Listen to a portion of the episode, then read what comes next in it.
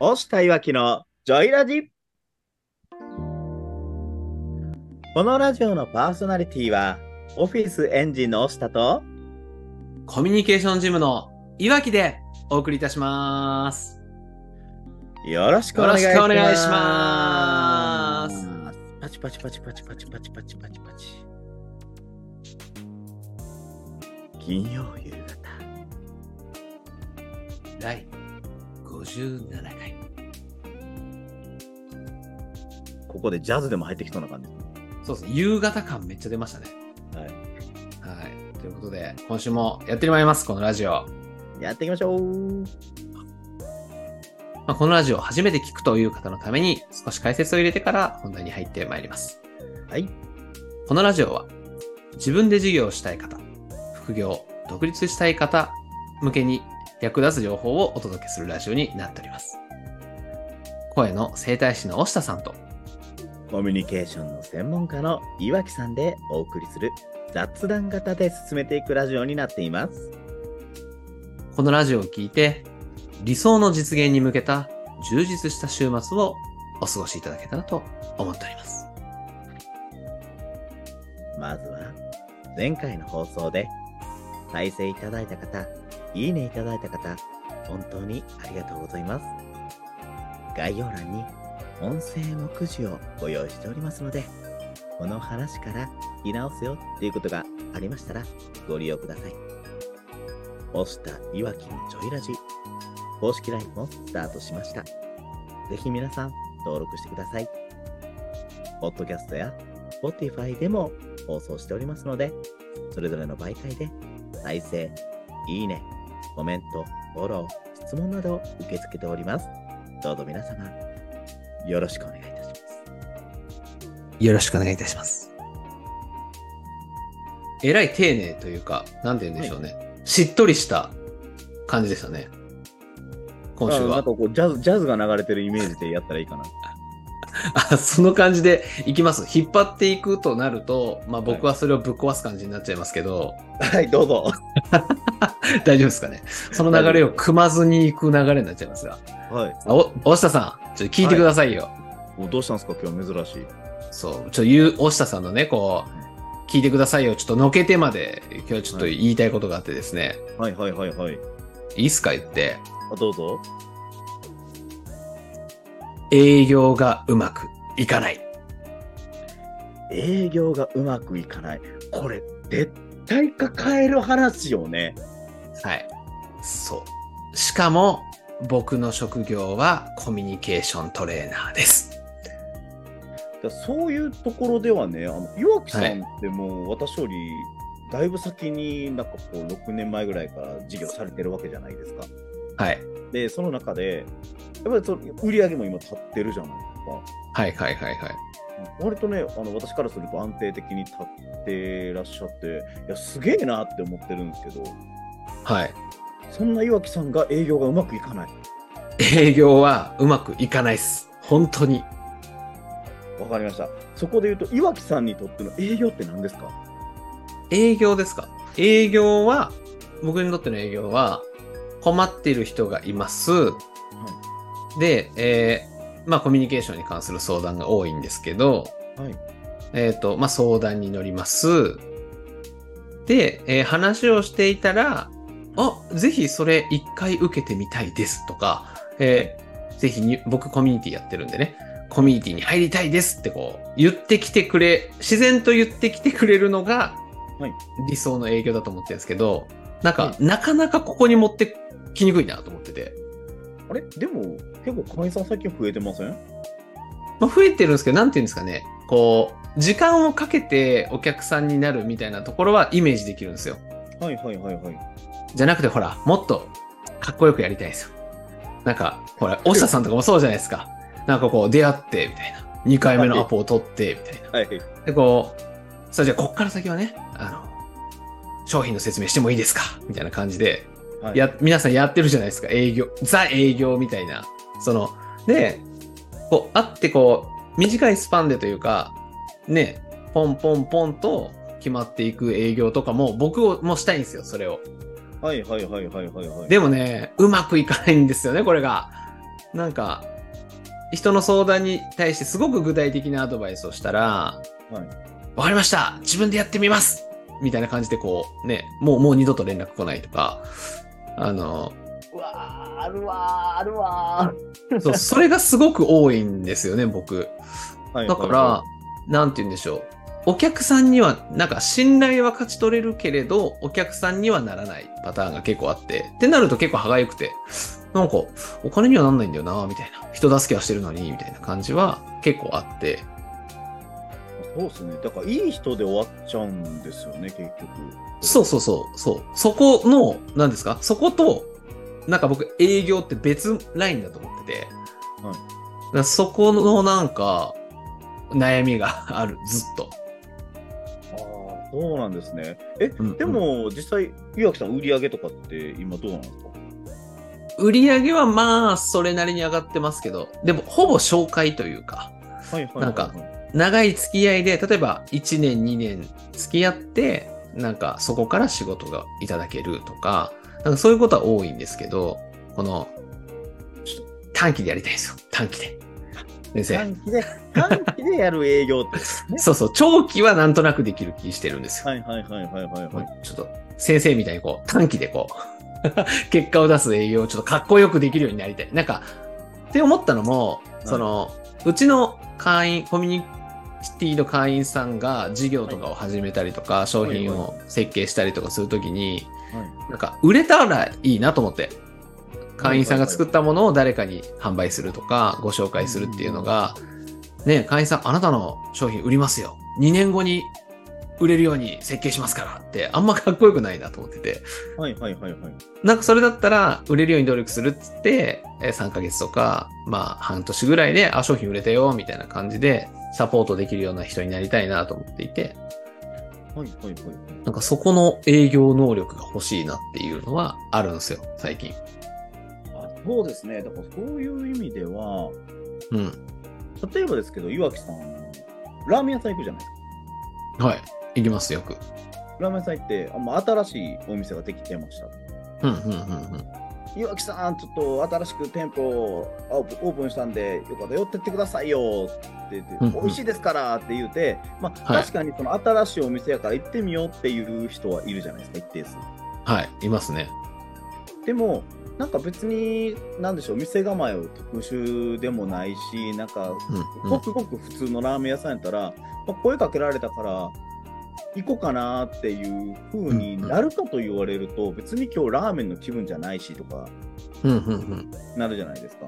ではいどんなラーメンかそこが分かったら、ちょっと興味出てきたりしませんあー例えば、なんですか北海道の、なんか、魚介を使ってます、みたいなってことですかそうですそういう特徴、まあ、差別化っていうことですし、で、はいなおかつ美味しいかどうか分かんないじゃないですか。そうですね。はじ、行ってみないとね。なんで、ちょっとあのーまあ、こんなんですって、試供品みたいなのをパッと出されてね、うんこれサンプルなんだって言って食べてみた、美味しいって思ったら、そこのラーメン屋さんでラーメン一杯ぐらい食べたくなるじゃないですか。そうですね。それはそうですね。確かに。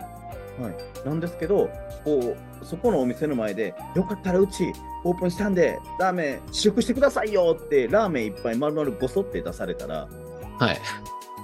ただでね、はい。タただでね。あもしくは、なんかもう100円ぐらい出されたら、うん、うん。その後ああ、美味しかったよじゃあ、うち食べてってくださいよ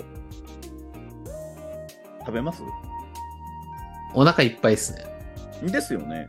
うん、うん、うん、うん う。ん。じゃあもうこれは終了ということいやいやいや、待て待て、終わらせない。で。はい。いや、わかりますよ。その、ね、言おうとする話は。それはね、まあ、スーパーとか行ったって試食があるわけじゃないですか。はい。だから、お腹いっぱいにさせちゃいけないってわかるんですけど、はいはいはい。なんか、ほら、なんていうんですか、出せるものを、ほら、僕いい人だから、そうですね、いい人ですね。いい人だから、 自分で言うんだって話です けど、いい人だから、なんかこう、持ってんのに、助けられるもの持ってんのに、なんか、出し惜しむみたいなとこにこう、違和感を感じちゃうんですよ、日々。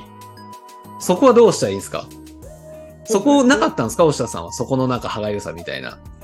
そこの歯がゆさもありましたし、私自身も正う直んそこに最初つまずきましたね、めちゃくちゃ。ああ、そうなんですね。めちゃくちゃつまずいたし、やっぱその、例えばですけど、私、声っていうニッチなことやってるじゃないですか。はいはいはい。で、その辺のボイトレの方と全然違うアプローチでやってるんですよね。うんうんうん。ねそれを分かってほしくて、それをとりあえずこういうふうに教えてますって、一通りセミナー、フロントエンドセミナーとかでやらせてもらって、うんうんも。らったら、あ分かりました、じゃああと自分でできます、やってみますって言うて離れていくパターンがめっちゃ多かったんですよ、最初。そうですよね。ありますよね。うんうんあうりん。ます、あります。ありますけど、で、その時にね、私、コンサルを受けてたんですよ。ではいはいはいその時コンサルタントの方に言われたのが、うん。押田さん、それってね、はい。目の前で溺れてる人を見つけて、はいはい。押田さん、船の上からクロールの仕方を教えて、じゃあ、あと頑張れって言って去るようなもんですよ。ああ、なるほど。いい、いい、こうやってね、腕をこうやって回すんだよ。バタンしといてね。い2回に1回ぐらい顔を上げると呼吸ができるから、 じゃあ頑張れみたいな溺れてる人が言うっていう。はいはいはい。わわわかりましたーって言って死んじゃうわけですよね、その人っそうですね。そんなすぐにできるわけないですからね。て。そうですね。でだから、あなたができるすべての方法を教えたとって、あなたがいないとできないことを伝えてるのであれば、うんうん。それで、じゃあ分かりました、自分でやってみますって言ったら、じゃあ分かった、自分でやるんじゃない、頑張れって言って、手放すのはあなた罪作りだよって。ああ、逆に。人殺してるで、それって言われたの。ああ、なるほど。であったら、例えばそのうんうクんロールの仕方ってこうだよねっていう、うんしたらいいんだけど、でも今溺れてるか分かんないよね。じゃあ、とりあえず一旦、あのーなんていうんですかね、こう自分もそこにドボンって使って、うんうパんッ。と顔上げて、呼吸を整えてあげた上で、じゃあクロールでこうやって一緒のほな行こうかっていう、引っ張ってってあげるのがいいんじゃないの、なんならこの船に乗せてあげようよ。うんうんうん。じゃあそのためにどうしたらいいのか考えていこうねっていうお話をされたときに、うんうん。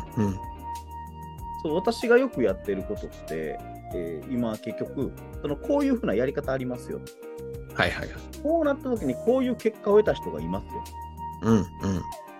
なんですけどそのやり方の実演とか中身までは見せないああ、なるほど。事例は伝えるけれど、みたいな。それを伝えるし要はこの船乗ったら助かるんだよとあの機種まで連れて行けるよだから船乗りなよってうんうん。いうなんかチラリズムじゃないですけどはい。なんかほんまになんていうんですかねこうイメージ的にそれをねめちゃくちゃうまくやってる業界があるんですよあ、そうなんですか。はあ、はあはあ、ど、どこですかめっちゃうまくやってんのがね、あの通販業界ですよね、やっぱり。通販。ジャパネット高田さんとか。まあまあですけど、あとあのドムホルンリンクルめちゃくちゃ上手にやってるなと思ってるんですよ。トモホロンリンクル。化粧品系あ、そうです、そうです、そうでですす。よね。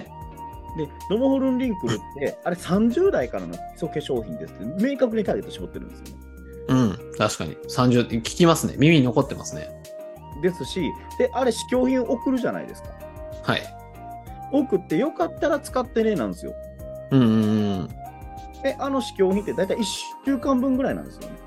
はいはいはい。で、私のコンテンツもそうですけど、岩木さんのコンテンツにしても、やってもらったり、ちょっと体感してもらったら何かが変わる自信はあるわけじゃない。ありますね。それは完全に。その人の人生変える自信があるわけじゃないですか。うん。変わった人も出てきましたね。で、ドモホルンリンクルって1週間使ってもらったら分かるっていう自信があるんですよ。うんうん。で、それに対して、分かった人だけ問い合わせが来るってしたら、じゃあこれ本だ販売しますよって言うたら、もう、あの、なんて言うんですかね。その時点でやっぱ差別化ができるしっていうのダイレクトレスポンスマーケティングうんうん。ってよく聞くじゃないですか。はいはいはい。あれがまさしくあのトム・ホルンリングがやってることで、うん。で、私たちがやらないといけないのってそういうことやと思ってるんですよね。なるほど。だから、ノモホルンリンクルでいうところの試供品を渡すっていうところか。そうですそうです。それが私たち無形商材やってる場合は、あのフロントエンドセミナーって言われるものになると思うんですよ。はいはい。そこで本当にやり方じゃないけど、その実践、実際にある程度変わるうん。体験をしてもらう。で、私の場合、フロントエンドでやってるのが、変わりますよねって、ビフォーアフターを録音して撮ってもらうんですよ。うんはい。声の。うんうそん。うそう声のビオアフターを撮ってもらって、うわ、変わりました、すごいこんな変わるんですねっていうことをした後にあのまあこういうふうな事例の人がいますよって、こういうふうに解決してった人がいますよって紹介した後に、安心してください。うん うんうん。明日になってもう一回録音してみてください。これ元に戻ってますから。なるほど。うんうんうん。でそこでなんかもうもう一つやり方をこの変わった声い今の変わった声を維持したいんやったらあの私のとこ相談来てくださいうんうん。なるほど。さすがっすね。ってするとそうですね契約っていうか興味持っていただける方が増えてきたかなという感じがしますねなるほどね。やりますよ。それで、先生。僕、全部渡してたんで。ね本当に全部渡しちゃうとっていうのでそれで言ううとん最近私も実はめちゃくちゃ失敗しちゃってはいはいはい。あ、そうなんですか。押下さんも。そうなんですよあの、は私もちょっと企業のね、あの企業ブランディング塾んうんをやってるわけじゃないですか、岩木さんにもはいいただいて。い。そうでですね。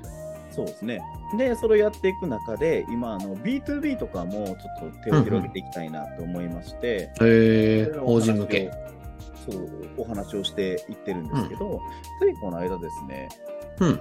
ちょっとまだ完全に切れたわけじゃなくて、つながってはいるんですけども、はいはいはい。とあるこう人の定着人材定着がうまいこといかないっていうう会社ん。から相談を受けまして、はい。じゃあこういうふうにやっていきましょうよって言って飲食の現場ですね、は飲い。食の現場で本当にもう結構店舗支店もね何10店舗以上持たれてるようなへえ、すごいな。けど、結局なんかそこの悩みとしては人が定着しないから、売れてるお店も閉めないといけないみたいなあ、なるほど。そんなに拡大してきたのに。っていうところがあったんですね。うん。でうんただ私正直飲食のうん。コンサルって初めてだったんですよ飲食のああ、なるほど。法人の中でも、まあ、飲食のエリアはってことですね。そうですね多少相談を受けたりはしてたことあるんですけど、飲食も完全に初めてですしうん。なんならその、まあ法人とはいえ一人型とか何人かスタッフさん雇ってるっていうところはうん相談う入んったことありますけど、そんな何十人何百人ってバイトさん含めて抱えてるところって初めてだったのでうん。うん。もう正直に私実績ないですって言ったんですよ出た。 押下さんのやつ。はいはいはい。言ったんすね、それ、まん言いまま。した。うんなんかこれってスタッフさん抱えられてる現場も飲食っていう現場も初めてですとうん、うん、その上で私できることこういうことできますようん、うん。であのそれまでもこうこうこうでこういうことを悩まれてた方にこういうふうな形であの成果を出してもらいましたよっていうようなうん、うん。話をしてたんですよ、はい。はい、それって全く実は B2B に関係ない B2C の実績をお話をしてたんですねなるほど。はいはいはい。もちろんそれは B2C やっていうのを言うた上でですようん、うん。で、その上で、じゃあ、こうこうこうでやっていきましょうよって言ったら、もうものすごくこうやりたいって言っていた、まあ、最終的にこれ失敗してるんですけど、やりたいって言っていただいてて、で、まあ、ちょっともう一回、あの社長と相談したいから考えさせてくれ、時間をくれって言われた間に、うん、うん。そっか、でも、時間くれって言われた間に、そうか、自分としても、もう一個アクションを起こしたいなと思ったんですよ。はあ、どんな。例えばそこの解決した先のビジョンを見て、解決するその方針というか、どういうふうに進めていくかを見てほしかったんですよね。はいはい。実際にどういう風に変わっていくのかっていうやり方をね。そうですそうですおそらく自分が考えうるやり方としてのことをあのこう自分が今までやってきた経験とかそういったところからこういうところに問題があるなっていうのが1回目のヒアリングの時にうん、うん。なんかいろいろ見えちゃうのでそこに関してこういうところが課題ですよねここに対してこういうアプローチをしていきませんかみたいなロードマップ的なねああ、はあはあはあはあ。 1年契約をする上でこういうふうな基準でこういうふうにやっていきませんかみたいなお話ををあの提案させてもらったんですよ。ほうほうほもう簡易的にですけどね。う。うん、うん。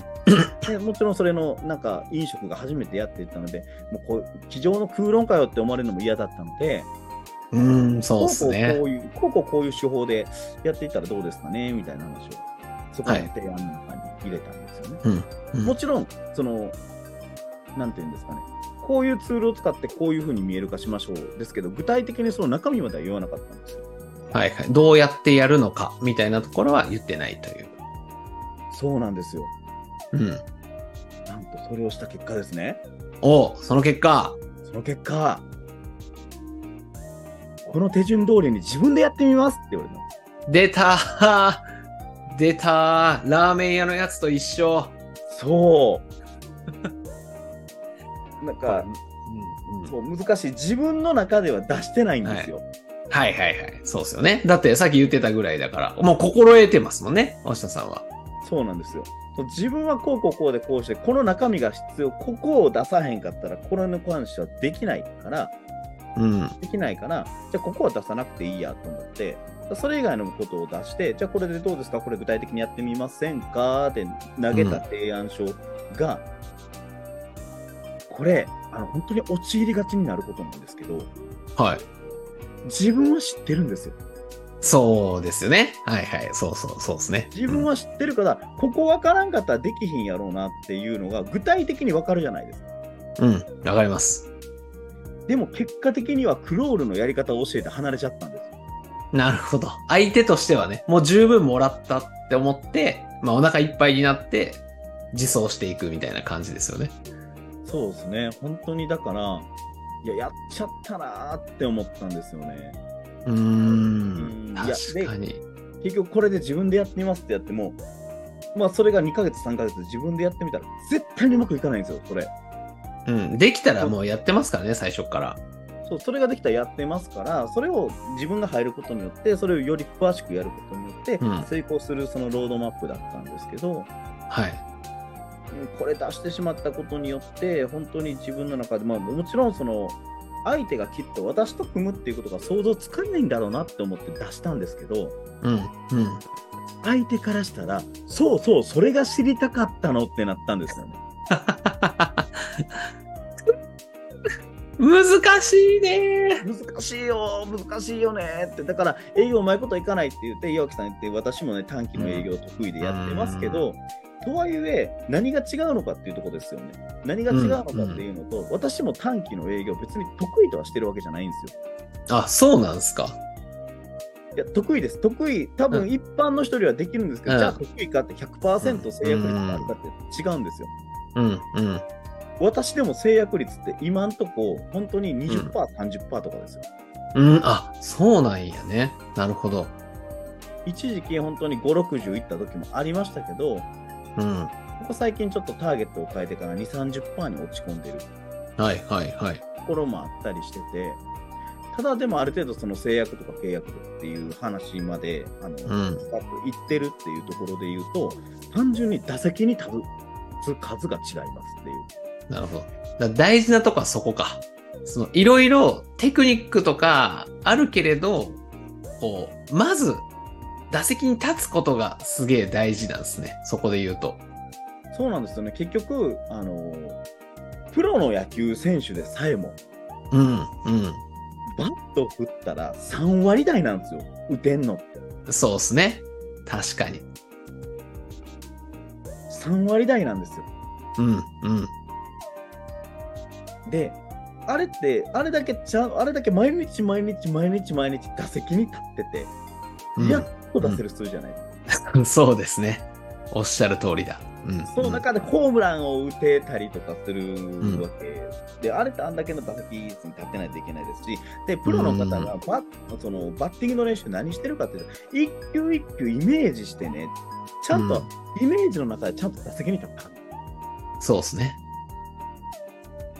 そうなので、まず経験値が違うよねっていうのと、あと、それなんて言ったらいいんですかね。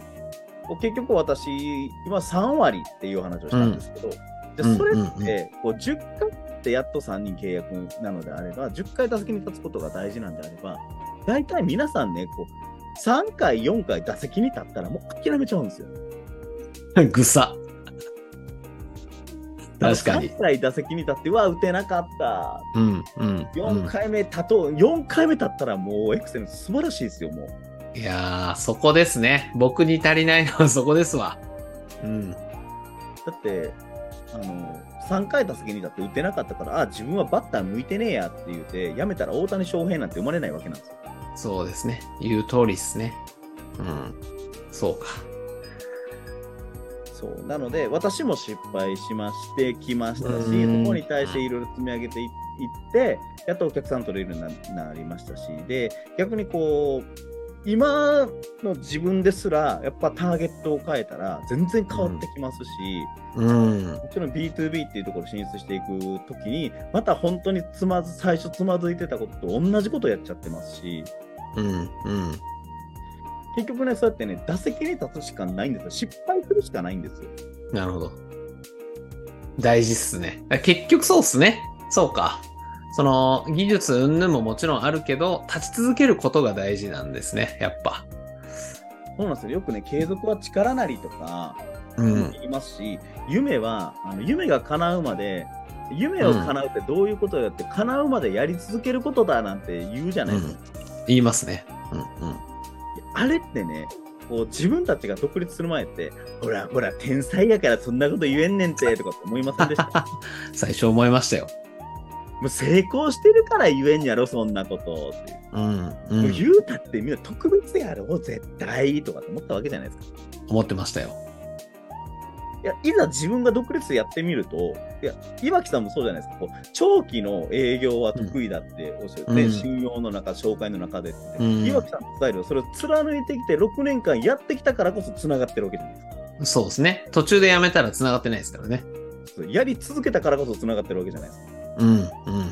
自分もまた独立して2年目ですけど本当に人よりも私打席に立ってる数全く違うと思うんですよそこはめちゃくちゃ打席立ってますよね。本当に。日頃から。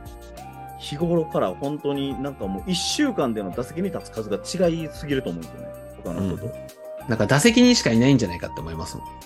もうそこで飯食ってんちゃうかぐらいなんであそうそうそうそう。打席で生活してんじゃないかぐらいの。すね うん。だから何をするかなんですよね本当になるほどね。そうか。打てるまで打席に立ったらいいんですよみんわかりました。そうすることに します。で、これ本当に、なんでしょうね。聞いてくださってる方にも、やっぱり大事なことですよね。打席に、まあ、いろいろほら、学ぼうと思ったら技術云々もあるけれど、やっぱこう、技術と、まあ、経験っていうのはセットみたいなところもあるじゃないですか。なそうですねだからそういうところの話でよく分かりやすい例えで出すんですけどうん。自転車っていう乗り物あるじゃないですかありますよ。あの、補助輪つけて乗れるようになったやつですね。そうですね。皆さんね、こう自転車って乗れるようになって、もう大体の大人って自転車乗れると思うんですよ。うん。じゃあ最初から乗れましたかっていう話ですよ。うん。こけまくりました最。初からね、こけまくって、膝すりむきまくって、痛い思いするわけ、泣いちゃうわけじゃないですか。はい。でもそこで諦めたら自転車なんか一生乗れないんですよ。ね。うん。そうじゃあだ。自転車、そうそう。それでね、あの皆さんやってることってこう失敗怖がって自転車をひっくり返したりしてね、そうかそうか、これ車輪を回したらこうチェーンで回るんだね。 後輪が回るから前輪はそれが補助的についていく。で、前輪を角度変えると、それに後輪がついていく。そうか、これが内輪坂とか言いなが らね。絶対やんないっすね。そうか、ブレーキを踏むとワイヤーが引っ張られて、ここのパッドが挟まって、これでブレーキか。うんうん、分かった分かった。よし、これで乗れるようになるぞなんて人いないわけじゃないですか。いないっす、いないっす。いない。なんなら乗れるようになんないし。それで。ならへんし、なんかでもね、皆さん一生懸命されるんで、こうノウハウをね、うん。まあ、とにかく成功するためのノウハウを学ぶんだ、学ぶんだ、学ぶんだってやって、うん。自転車の素材まで研究しだすんですよ。はいはい。わかりますね。いや、違うやんと。自転車を作る人じゃなくて、自転車を乗れる人になりたいんでしょうん。うん。であれば、もうとっととそれひっくり返して、またがって何回でもこけろやっていう話なんです。すげえ体育会系のこと言うじゃないで すか。いや、でも大事、大事です、大事です。ほんとそうだと思う。大事やし、ほんで自転車っていうのは世界で初めて見た人があれを乗った日には、もう二度と乗れるかこんなもんって言ってやるんですけど、結局、自転車乗んのってこう、周りのおじいちゃん、おばあちゃんですら、乗ってるわけじゃない。うん。うん。周り乗ってるのが当たり前なんですよ、皆さん。そうですね。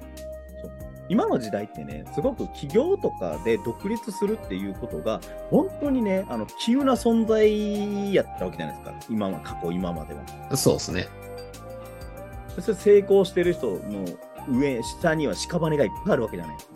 そうですよ。先人たちの。先人たちの。でね、今、ある程度ね、道路って舗装されてるんですよ。そういう意味うで。ん。はい、そうですね。そういう意味では確かにそうだ。で舗装されてるし、その上で自転車が乗れる環境って整ってきてるんですよ。